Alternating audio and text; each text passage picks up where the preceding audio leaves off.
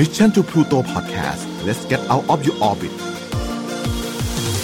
Time to play เล่นให้เป็นเรื่อง brought to you by Number 24 ตัวแทน Shutterstock ประเทศไทย Your One Stop Intelligent Creative Platform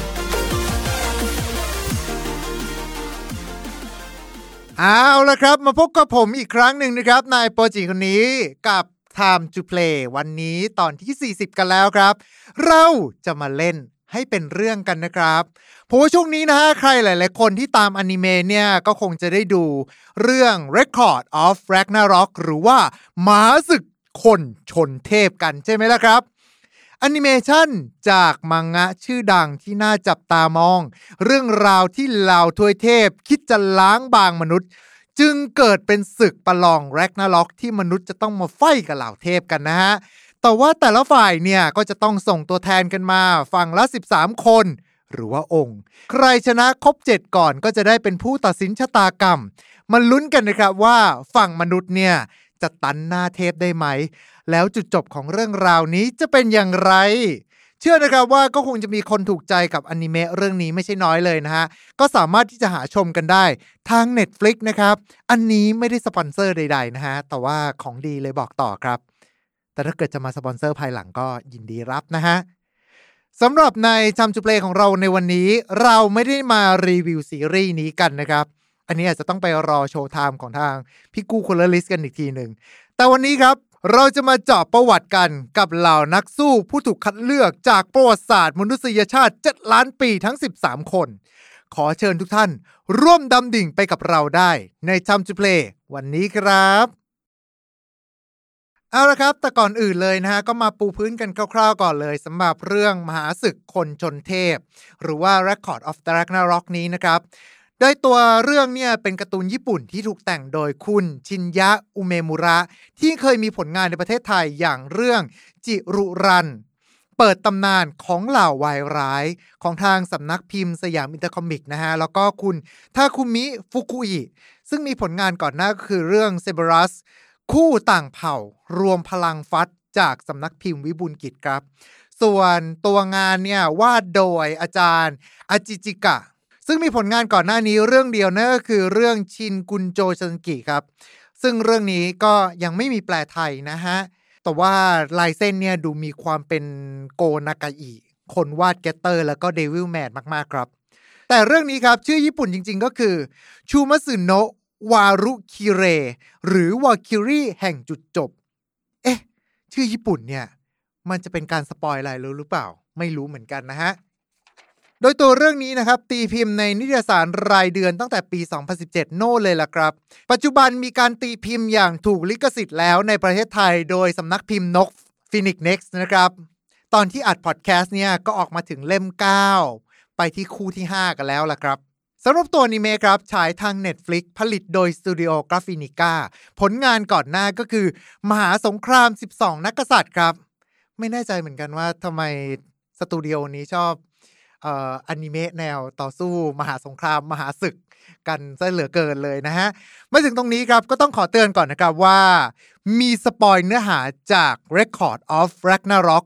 มหาศึกคนชนเทพ ที่ฉายทาง Netflix ทั้ง season หนึ่งเลยทีเดียว แล้วก็อาจจะมีการไปแตะ spoil จากมังงะที่ออกถึงญี่ปุ่นบางส่วนด้วยเช่นเดียวกัน ก็ต้องขอยกคำพูดจากรายการ Showtime ของคุณกู้คูลเลอร์ลิสนะครับถ้าใครอยากจะเสพอรรถรสของอนิเมะเรื่องนี้ด้วยตัวเอง ก็ขอแนะนำให้ไปรับชมกันให้เรียบร้อยก่อน แล้วหลังจากนั้นเราค่อยมาคุยกันในส่วนของคอมเมนต์นะครับ อะ ตอนนี้ เข้าสู่เนื้อหาของเราวันนี้กันเลยดีกว่า กับ 13 นักสู้ฝ่ายมนุษย์ มีรายชื่อออกมาแล้ว ตั้งแต่อนิเมะตอนที่ 3 นะครับ เราจะมาเจาะรายคนกันเลยทีเดียว กับคนแรก ผู้ที่แข็งแกร่งที่สุดในประวัติศาสตร์ชาติจีน ยอดอาชาคือเซ็กเทายอดคนคือลิโป้ไฟเสียง ถ้าเกิดว่าตามเนื้อหาในอนิเมะนะครับ ยอดขุนพลไร้เทียมทานไม่มีใครปราบได้ สุดท้ายด้วยความเบื่อหน่ายแล้วก็สิ้นหวังที่จะหาผู้เทียบเคียง ก็เลยยอมจำนนต่อโจโฉแล้วก็ปล่อยถูกสังหารไป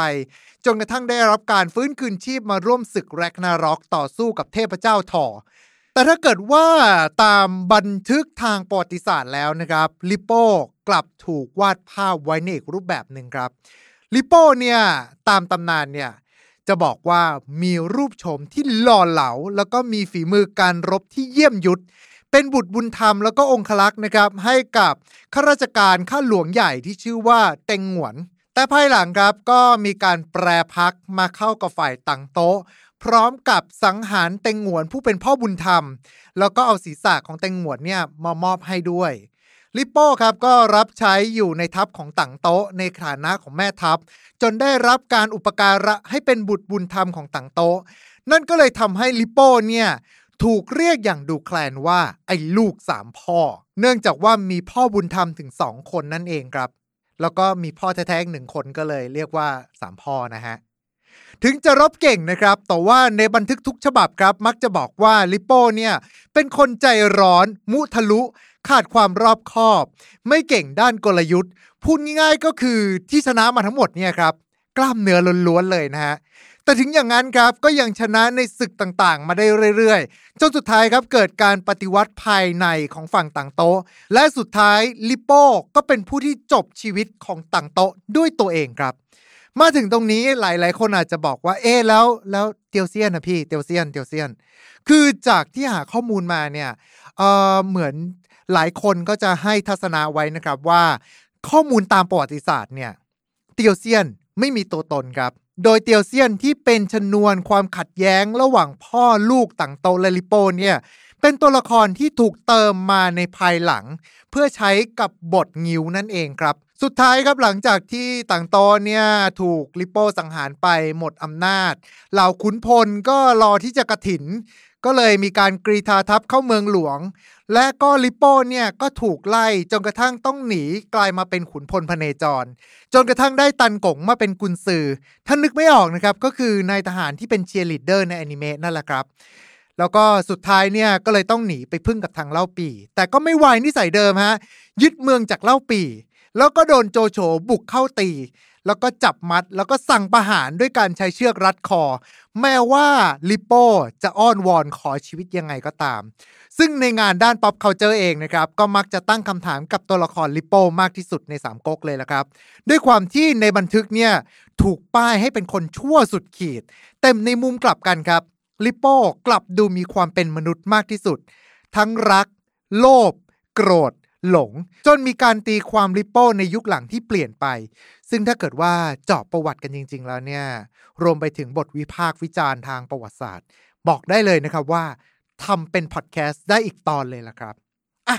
ไปกันต่อบ้างดีกว่านะครับ คนต่อมาตัวละครที่น่าหลงไหลที่สุดในอนิเมะเรื่องนี้ฝ่ายหมายเลขหนึ่ง ผู้ถูกขับไล่จากสวนอีเดนดัดดี้ที่ไม่ได้แปลว่าพ่อ อาดัม ในเรื่องนี้ครับ อดัมจะมีประวัติคล้ายกับความเป็นจริงมากนะครับ แต่ว่าแตกต่างกันในรายละเอียดนิดนึงนะครับ ที่อีฟผู้หญิงคนแรก แทนที่จะโดนหลอกล่อด้วยซาตานที่จำแรงกายมาเป็นงู หลอกให้อีฟทานแอปเปิลผลไม้แห่งปัญญา กลายมาเป็นเทพงูง่อยๆ ที่โดน nerf จากระดับ boss กลายมาเป็นมอนกิกี้ตามฉากนะครับ ในฉากการไต่สวนที่ตัดสินโดยเทพ โอกาสที่มนุษย์จะชนะ ต่ำกว่า 1%อีฟโดนขับไล่จากสวนสวรรค์ แต่อดัมกลับเด็ดแอปเปิลออกมากิน แล้วก็บ้วนลงพื้นต่อหน้าเทพ และหลังจากนั้นก็จัดการเทพงู แล้วก็ลงมาอยู่บนโลกกับอีฟที่เข้าร่วมศึกเนี่ยไม่ได้มาล้างแค้นเทพ แต่มาเพื่อปกป้องลูกหลาน ซึ่งก็คือมวลมนุษยชาติทั้งหมดทั้งปวงนั่นเองครับ ซึ่งถ้าเกิดว่านับตามประวัติจริง ๆ เนี่ยเขียนในหลากหลายพระคัมภีร์ในหลากหลายศาสนามาก โดยอดัมเนี่ยครับเป็นมนุษย์ที่ถูกพระเจ้าสร้างขึ้น ในวันที่ 6 ของการสร้างโลก โดยสร้างจากผงธุลีดินปั้นมาเป็นตัว แล้วก็มอบวิญญาณให้ จากนั้นอีฟก็ถูกสร้างจากการนำกระดูกซี่โครงของอดัมเนี่ยมาสร้างเป็นมนุษย์ผู้หญิงอีกทีหนึ่งโดยมนุษย์ทั้งสองถูกสร้างมาตามรูปลักษณ์ของพระเจ้า ทั้งคู่อาศัยอยู่ในสวรรค์อีเดน จนกระทั่งวันที่อีฟถูกซาตานที่จำแรงกายมาเป็นงู หลอกล่อให้ทานแอปเปิลทำให้เกิดการตระหนักรู้ และเกิดความละอายในร่างกายที่เปลือยเปล่า พระเจ้าทรงพิโรธ จึงขับไล่อดัมและอีฟออกจากสวงสวรรค์มาใช้ชีวิตบนโลก มีเกิด แก่ เจ็บตายด้วยความเชื่อทางศาสนาคริสต์แล้วก็ศาสนายูดาห์นะครับ อาดัมเนี่ยจะเป็นมนุษย์คนแรกในพระคัมภีร์ ในขณะที่ศาสนาอิสลามเนี่ยก็จะนับอาดัมเป็นนบี หรือว่าผู้นำวจนะของพระผู้เป็นเจ้าคนแรกด้วยเช่นเดียวกัน ถ้าเกิดข้อมูลตรงนี้ผิดไปสามารถคอมเมนต์กันเข้ามาได้เลยนะครับ หรือว่าถ้าเกิดว่าใครมีความรู้จากทางศาสนาอื่นๆเนี่ยก็สามารถที่จะมาร่วมคอมเมนต์ได้ด้วยเช่นเดียวกันครับ แต่อย่างไรก็ดีนะครับในความเชื่อทางศาสนาเนี่ยเรามนุษย์ทั้งปวง สืบเชื้อสายมาจากอดัมเหมือนเหมือนกันครับ นักสู้คนต่อไปครับ คนแรกที่กำชัยแก่มวลมนุษยชาติ เจ้าวิชาญนั่งแอนหวนกลับ นักดาบอัจฉริยะ ผู้แพ้ที่ยิ่งใหญ่ที่สุด สาสกิ โคจิโร่มาถึงคนแรกนะครับที่กำชัยให้กับฝ่ายมนุษย์ ซามูไรที่แพ้รัวๆเลยนะฮะ แต่ว่าจดจำการเคลื่อนไหวของศัตรู มาฝึกวิชาด้วยตัวเอง ด้วยการสร้างเงาของศัตรูขึ้นมา ผู้ที่นำวิชาดาบจากสำนักต่างๆ มารวมกันเพื่อต่อกรกับโพไซดอนจนกระทั่งเอาชนะได้ แต่ในประวัติศาสตร์ตามความจริงนะฮะ โคจิโร่เนี่ยเป็นซามูไรที่เปิดสำนักดาบที่มีชื่อว่ากังริวครับ ตามเรื่องราวคือไล่ท้าดวลกับซามูไรมีชื่อ แล้วก็ครูดาบมานักต่อนัก และใช้ดาบยาวโมโนโฮชิซาโอซึ่งแปลว่าราวตากผ้าครับ เอาจริงดาบเล่มนี้ยาวก็จริงฮะ แต่ว่าตามที่เขียนเอาไว้เนี่ยคืออยู่ที่ 90เซนติเมตรครับแต่ในเรื่องราวในพวกตาม pop culture หรือว่าการ์ตูนหรือว่าเกมเนี่ย มักจะวาดภาพให้ยาวอย่างน้อยก็เมตรครึ่งเป็นอย่างต่ำเลยนะฮะ แต่ความเป็นจริงเนี่ย ยาวไม่ถึงเมตรนะครับ กระบวนท่าที่ใช้ก็คือ เพลงดาบนางแอ่นหวนคืน คือการฟาดดาบลงมาแล้วก็ตวัดดาบเป็นครั้งที่ 2 ทันที จนสุดท้ายครับมาสู้กับมูซาชิ นักดาบพเนจร โดยเจออุบายครับเตะถ่วงมาประลองช้านะฮะทำให้โคจิโร่เนี่ยโมโหแล้วนะ ขาดความเยือกเย็น และมูซาชิก็ใช้ไม้พายแทนอาวุธ สามารถจัดการสังหารโคจิโร่ไปได้ แต่โคจิโร่มีตัวตนจริงตามประวัติศาสตร์ไหม คือมีการสืบค้นมานะว่าตามประวัติศาสตร์เนี่ยในยุคนั้นก็มีการบันทึกถึงชื่อของซาสกิโคจิโร่อยู่ครับ แต่ว่าประวัติศาสตร์ว่าชัดๆมาจากไหนเป็นใครอะไรยังไง กลับถูกหยิบยกมาจากงานเขียนของมูซาชิเองซะเป็นส่วนใหญ่ จึงเป็นข้อกังขากันระดับหนึ่งถึงตัวตนที่แท้จริง หรือซาสกิโคจิโร่เป็นเพียงคนที่ถูกสร้างมาเพื่อเป็นลาสบอ d ให้กับเรื่องราวของมูซาชินะครับ และนี่ยังหมายรวมถึงตัวมูซาชิเองด้วยล่ะครับว่า จริง ๆ แล้วเนี่ย แกเป็นซามูไรไร้เทียมทานจริง ๆ หรือเปล่า หรือเป็นเพียงแค่นวนิยายที่ตัวเองแต่งขึ้นมา เพื่อเสริมเรื่องราวให้กับตัวเองเท่านั้น แต่ยังไงก็ดีนะฮะปัจจุบันก็มีรูปปั้นการต่อสู้ของสุดยอดซามูไรทั้งสองคน ที่สวนคิโกะ จังหวัดยามากุจิ เป็นอนุสรณ์สถานในการต่อสู้ที่ยิ่งใหญ่ของเรื่องราวซามูไรแห่งยุคทั้งสองคนครับ ไปกันต่อเลยนะครับกับคู่ที่ 4 คนที่ 4 ตัวแทนของมนุษยชาติ เรื่องราวที่คุณอาจจะหาไม่เจอ และพี่แฮม File Not Found ก็หาไม่เจอด้วยเหมือนกัน ฆาตกรต่อเนื่องที่โด่งดังที่สุดในประวัติศาสตร์แจ็คเดอะริปเปอร์แม้ว่าในอนิเมะนะครับจะมาเป็นแค่ teaser สู้กับเฮอร์คิลิสแต่เรายังไม่ spoil เนื้อหาของแจ็คนะตอนนี้ครับ เอาไว้รอชมพร้อมกันใน season 2 ส่วนแจ็คเดอะริปเปอร์ตัวจริงในประวัติศาสตร์กลับลึกลับกว่านั้นครับฆาตกรต่อเนื่องที่มีเหยื่อเป็นหญิงขายบริการ 5 คนในปี 1888 สภาพศพถูกเชือด พร้อมกับแหวกเอาเครื่องในหรือว่าเอาวัยวะบางส่วนออกไป วางกระจัดกระจายทั่วที่เกิดเหตุ สร้างความสยดสยองให้แก่ผู้ที่พบเห็น โดยทุกศพสามารถระบุได้ว่า ผู้ลงมือเป็นคนเดียวกัน และเหยื่ออาจจะไม่ได้มีเพียงแค่ 5 คนนี้เท่านั้น มาจนถึงทุกวันนี้ก็ไม่มีใครสามารถไขปริศนาคดีนี้ได้ มีข้อสันนิษฐานถึงตัวคนร้าย บ้างว่า อาจจะเป็นคนวิกลจริตหรือชาวอพยพ บ้างว่าอาจจะเป็นชนชั้นสูงที่มาฆ่าเพื่อสนองตันหาด้านมืดของตัวเอง ไปจนถึงบ้างว่าเป็นเจ้าชาย มีทฤษฎีว่าที่ทำอย่างนั้นไป เพราะว่าล้างแค้นหรือว่ากำลังปกปิดความลับอะไรบางอย่างอยู่ โดยที่ตำรวจไม่สามารถเจอคนร้ายได้ เป็นเพราะว่าทางราชวัง ปกปิดความจริงเอาไว้ แม้ว่าไม่มีข้อพิสูจน์เป็นประจักษ์นะครับว่า ใครคือแจ็คเดอะริปเปอร์ตัวจริง แต่ความลึกลับของฆาตกรคนนี้ กลับถูกเติมแต่งเป็นเรื่องราวต่างๆ ทั้งหนังสือ หนัง ไปจนถึงการแสดงละครบนเวที กระทั่งจุดที่ฆาตกรรมเองนะครับ ก็ยังถูกนำมาแนะนำเป็นจุดท่องเที่ยวกันเลยทีเดียวครับ ในส่วนของในเรื่องนี้ก็ต้องลุ้นกันนะครับว่า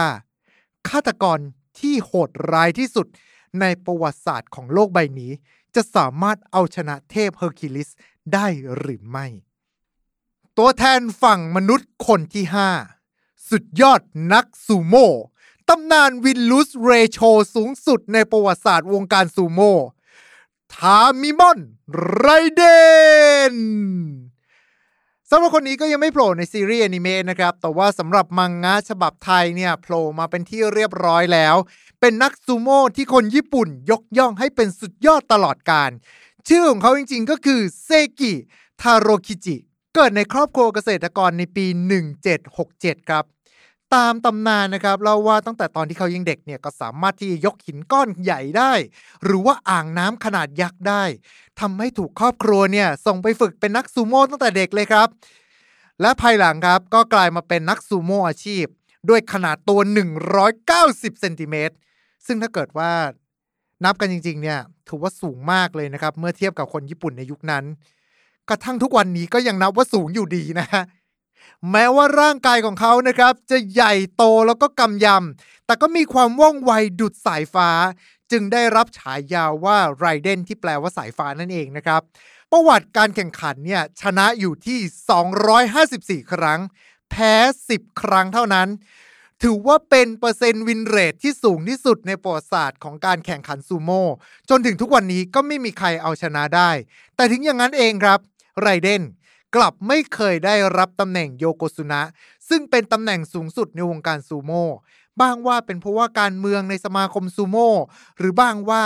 ตัวไรเดนเองเนี่ยก็ไม่ได้สนใจตำแหน่งตั้งแต่แรกอยู่แล้วนะครับ สุดท้ายนะครับก็เกษียณอายุแต่ก็ยังวนเวียนอยู่ในวงการซูโม่ในฐานะของประธานสมาคมซูโม่ญี่ปุ่น แล้วก็เสียชีวิตตอนที่มีอายุได้ 59 ปี ในเรื่องราวอื่นนะครับ ส่วนใหญ่ไม่ค่อยหยิบตัวละครไรเดนมาใช้กันตรงๆนะครับ มักจะมาในฐานะของฉายาผู้เทียบเคียงมากกว่า ก็ถือได้เลยนะครับว่าเป็นนักสู้ชาวญี่ปุ่นคนที่สองแล้วที่มาปรากฏกายในเรื่องนี้เอาละครับหลังจากนี้เนี่ยตัวแทนที่เหลือจะไม่ได้เรียงตามลำดับแล้วนะครับ ขึ้นอยู่กับว่าเจบรินฮิลเนี่ยจะดราฟตัวส่งใครขึ้นมาบนสังเวียนแทน และคนต่อไป อันนี้ก็ยังไม่ปรากฏในฉบับลิขสิทธิ์ของไทยนะฮะ ดังนั้นเนี่ยก็เราจะยังไม่พูดถึงละกันว่า คนที่ 6 จะเป็นใคร แต่ว่าเราจะพูดถึงรายชื่อที่เหลือกันนะครับสำหรับคนต่อไปครับ ชายผู้เป็นบิดาที่แท้ทรูของวงการไฟฟ้า นักวิทยาศาสตร์ สติเฟื่องผู้ตกอับ นิโคลัส เทสลา นิโคลัส เทสลา นะครับ เป็นนักประดิษฐ์ นักฟิสิกส์ วิศวกรเครื่องกล วิศวกรไฟฟ้า แล้วก็นักทำนายอนาคต ชาวเซอร์เบียอเมริกัน ในวัยหนุ่มนะครับ ได้ย้ายไปทำงานที่อเมริกา ใต้บริษัทของโทมัส เอดิสันเป็นผู้พัฒนาระบบไฟฟ้า คิดค้นทั้งหม้อแปลงไฟฟ้า แล้วก็ระบบมอเตอร์ เป็นผู้คิดค้นสัญญาณวิทยุ รวมไปถึงผลงานที่สร้างชื่อมากที่สุดนั่นก็คือ ระบบไฟฟ้ากระแสสลับครับ คือเป็นระบบไฟฟ้าที่เราใช้กันอยู่ทุกวันนี้นะฮะ ในขณะที่เอดิสันเนี่ยเป็นผู้ที่คิดค้นไฟฟ้ากระแสตรง แล้วก็หลอดไฟครับ โดยที่ตลอดทั้งชีวิตของเทสลาเองเนี่ยไม่ว่าจะประดิษฐ์อะไรออกมา ก็มักจะโดนโทมัสเอดิสันเนี่ยหาเรื่องตบตีหรือว่าโจมตีนวัตกรรมของเขาอยู่ตลอดเวลานะครับ ถึงแม้ว่าตัวเทสลาเนี่ยจะมีรายได้จากสิทธิบัตรต่างๆ แต่ก็มักจะใช้เงินครับ ไปกับการทดลองต่างๆ จนกระทั่งถึงช่วงบั้นปลายชีวิต ก็ตกอับแล้วก็เสียชีวิตอย่างโดดเดี่ยว เป็นภาพลักษณ์ของนักวิทยาศาสตร์สติเฟื่องในวรรณกรรมต่างๆ หลังจากนั้น ทั้งที่จริงๆ แล้ว คนที่ควรจะถูกเรียกว่าบิดาแห่งไฟฟ้า ก็คือเทสลาผู้นี้แหละครับ ผู้นำจุดจบมาสู่ราชวงศ์โรมานอฟ นักบวชมารผู้โกงความตาย รัสปูตินสำหรับรัสปูตินนะครับเป็นผู้อ้างว่าตัวเองเนี่ยเป็นผู้วิเศษผู้อย่างรู้อนาคต แล้วก็สามารถรักษาอาการป่วยต่างๆ ได้ด้วยพลังปฏิหาร จนได้เข้าไปรับใช้ราชวงศ์โรมานอฟของรัสเซียนะฮะ ในฐานะของโหนหลวงที่ปรึกษา แล้วก็ผู้รักษาอาการป่วยของเจ้าชายอเล็กซิส ที่ป่วยเป็นโรคเลือดไหลไม่หยุด ด้วยความที่มักใหญ่ไฟสูงครับ จึงสร้างกลอุบายต่างๆ ให้ตัวเองเนี่ยก้าวเข้ามาสู่ตำแหน่งที่สูงขึ้น เล่ากันว่าเหล่าขุนนางเกลียดแล้วก็กลัวเขามาก จนกระทั่งพยายามที่จะลอบสังหารเขาหลายครั้ง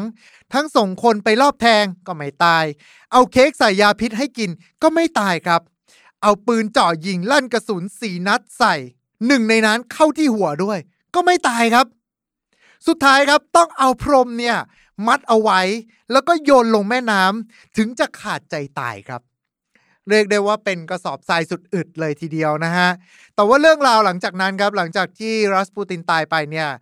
ด้วยความที่เขาทำการช่อฉนกับราชวงศ์โรมานอฟไปเยอะทำให้ตัวราชวงศ์เองเนี่ยก็มีชื่อเสียงที่ไม่ดีนัก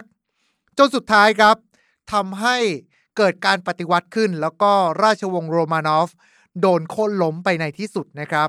ซึ่งจริงเนี่ยก็ยังนึกไม่ค่อยออกเลยนะฮะว่า แล้วรัสปูตินมันจะสู้ยังไงวะ คือดูแกไม่ใช่สายบูแม้แต่น้อยเลยนะฮะ เว้นแต่ว่าจะมาเป็นกระสอบทรายให้โดนเทพอัดจนกระทั่งเหนื่อยตายไปเอง อะไรอย่างนั้นหรือเปล่า แต่ถ้าเกิดว่าสงสัยกันแล้วนะครับว่าตัวรัสปูตินเนี่ยจะสู้ยังไง คนต่อไปครับ น่าสงสัยยิ่งกว่าเดิมอีกฮะชายผู้โด่งดังในยุค 90 นักพยากรณ์วันสิ้นโลก นอสตารามูสสำหรับนอสตารามูสนะครับเป็นเภสัชกรชาวฝรั่งเศสครับ แต่ที่คนจะรู้จักแกมากที่สุดเนี่ย คือในฐานะของหมอดูนะฮะแกเขียนโครงกรทำนายเอาไว้ต่างๆเนี่ยตั้งแต่ปี 1550 แล้วก็ขายดีเป็นเทน้ำเทท่าครับ จนมีคนเนี่ยขอให้แกมาช่วยดูดวงให้ ด้วยความที่โครงกรคำทำนายที่ถูกเขียนออกมาเป็นภาษาต่างๆ ทั้งฝรั่งเศส กรีก อิตาลี ลาติน ให้ความหมายอย่างคลุมเครือหรือว่าใช้คำเลี่ยงๆ ที่จะอธิบายเหตุการณ์ที่เกิดขึ้นในอนาคต เนื่องจากว่าแกให้เหตุผลครับว่า แกเนี่ยกลัวโดนทางศาสนาจักรเพ่งเล็ง ว่าเป็นคนนอกรีด และด้วยเหตุนี้เองครับ ก็เลยทำให้แกเนี่ยเขียนมาอย่างเลี่ยงๆ ไม่ลงวันที่เอาไว้ หลายคนก็หลงไหลครับ จนกระทั่งเกิดการหมกมุ่น แล้วก็ตีความการคำทำนายต่างๆ ของดอสซารามุสและเหตุการณ์ที่คนในยุคผมเนี่ยน่าจะจดจำกันได้มากที่สุดนั่นก็คือ วันสิ้นโลกในปี 1999 นั่นเองครับ ตอนนั้นเนี่ยเชื่อเอาเป็นเอาตายมากฮะ ว่ามันต้องมีอะไรสักอย่างเกิดขึ้น โลกจะต้องถึงภัยพิบัติอย่างแน่นอน แต่สุดท้ายก็ไม่มีอะไรนะฮะ หลายคนบอกด้วยซ้ำครับว่าจริงๆแล้วเนี่ยคำทำนายของรอสซาลามุสเนี่ยเนื่องจากเขาเขียนเอาไว้หลวมๆครับ การที่คำทำนายของเขาเนี่ยตรงมันเกิดขึ้นจากการที่เราเนี่ยหยิบผลลากไปหาเหตุมากกว่า เลยเป็นหนึ่งในคนที่นึกไม่ออกเลยนะครับว่า แล้วสุดท้ายเนี่ย แกจะสู้ในศึกคนชนเทพนี้ยังไงวะ เอาละครับ ตอนนี้หลังจากคนที่เรารู้สึกอีหยังว่าว่าเขาจะสู้กันยังไงสองคนแล้วนะ คนต่อไปกันบ้างดีกว่าครับ มาใส่บูกันบ้าง มัจจุราช สีขาว สไนเปอร์ที่เก่งที่สุดในประวัติศาสตร์ซีโมเฮฮาคือถึงแม้ว่าจะนามสกุลเฮฮาแต่ความสามารถแกไม่เฮฮาเลยนะฮะ เป็นคนที่สร้างชื่อครับในสงครามที่ฟินแลนด์รบกับสหภาพโซเวียต โดยซีโมเนี่ยประจำการอยู่ในหน่วยพลซุ่มยิงของกองทัพฟินแลนด์เนี่ยแหละครับ ในสมรภูมิที่ปกคลุมไปด้วยหิมะ อากาศหนาวจัด แต่ซีโมครับกลับใช้ปืนของเขาเนี่ยแบบไม่ติดลำกล้อง ไล่สังหารทหารโซเวียตไปได้ถึง 505ศพครับ ระยะไกลที่สุดตามที่บันทึกเอาไว้ก็คือ 275 เมตร คือถ้าเกิดนึกไม่ออกนะประมาณนั่งมอเตอร์ไซค์รับจ้างจากหน้าปักซอยมาสักประมาณ 20 บาทได้ครับ เขาสามารถซุ่มยิงนะครับ สังหารฝั่งโซเวียตไปได้ 98 วันครับ ก่อนที่จะโดนทหารโซเวียตเนี่ย ยิงสวนเข้าที่ขากรรไกรจนกระทั่งต้องไปรักษาตัวที่โรงพยาบาล จนในวันที่เขาฟื้นครับ สงครามก็จบลงแล้ว และเขาก็ได้ออกจากกองทัพ ไปใช้ชีวิตอย่างสงบ แต่จนถึงทุกวันนี้นะฮะเขาก็ถือว่าเป็นพลซุ่มยิงที่เก็บ kill ไปได้มากที่สุดในประวัติศาสตร์ แล้วก็ถือได้ว่าเป็น sniper ที่เก่งที่สุด เท่าที่เคยมีบันทึกมาครับคนต่อไปนะครับกลับมายังแดนอาทิตย์อุทัยกันบ้าง นักดาบอัจฉริยะ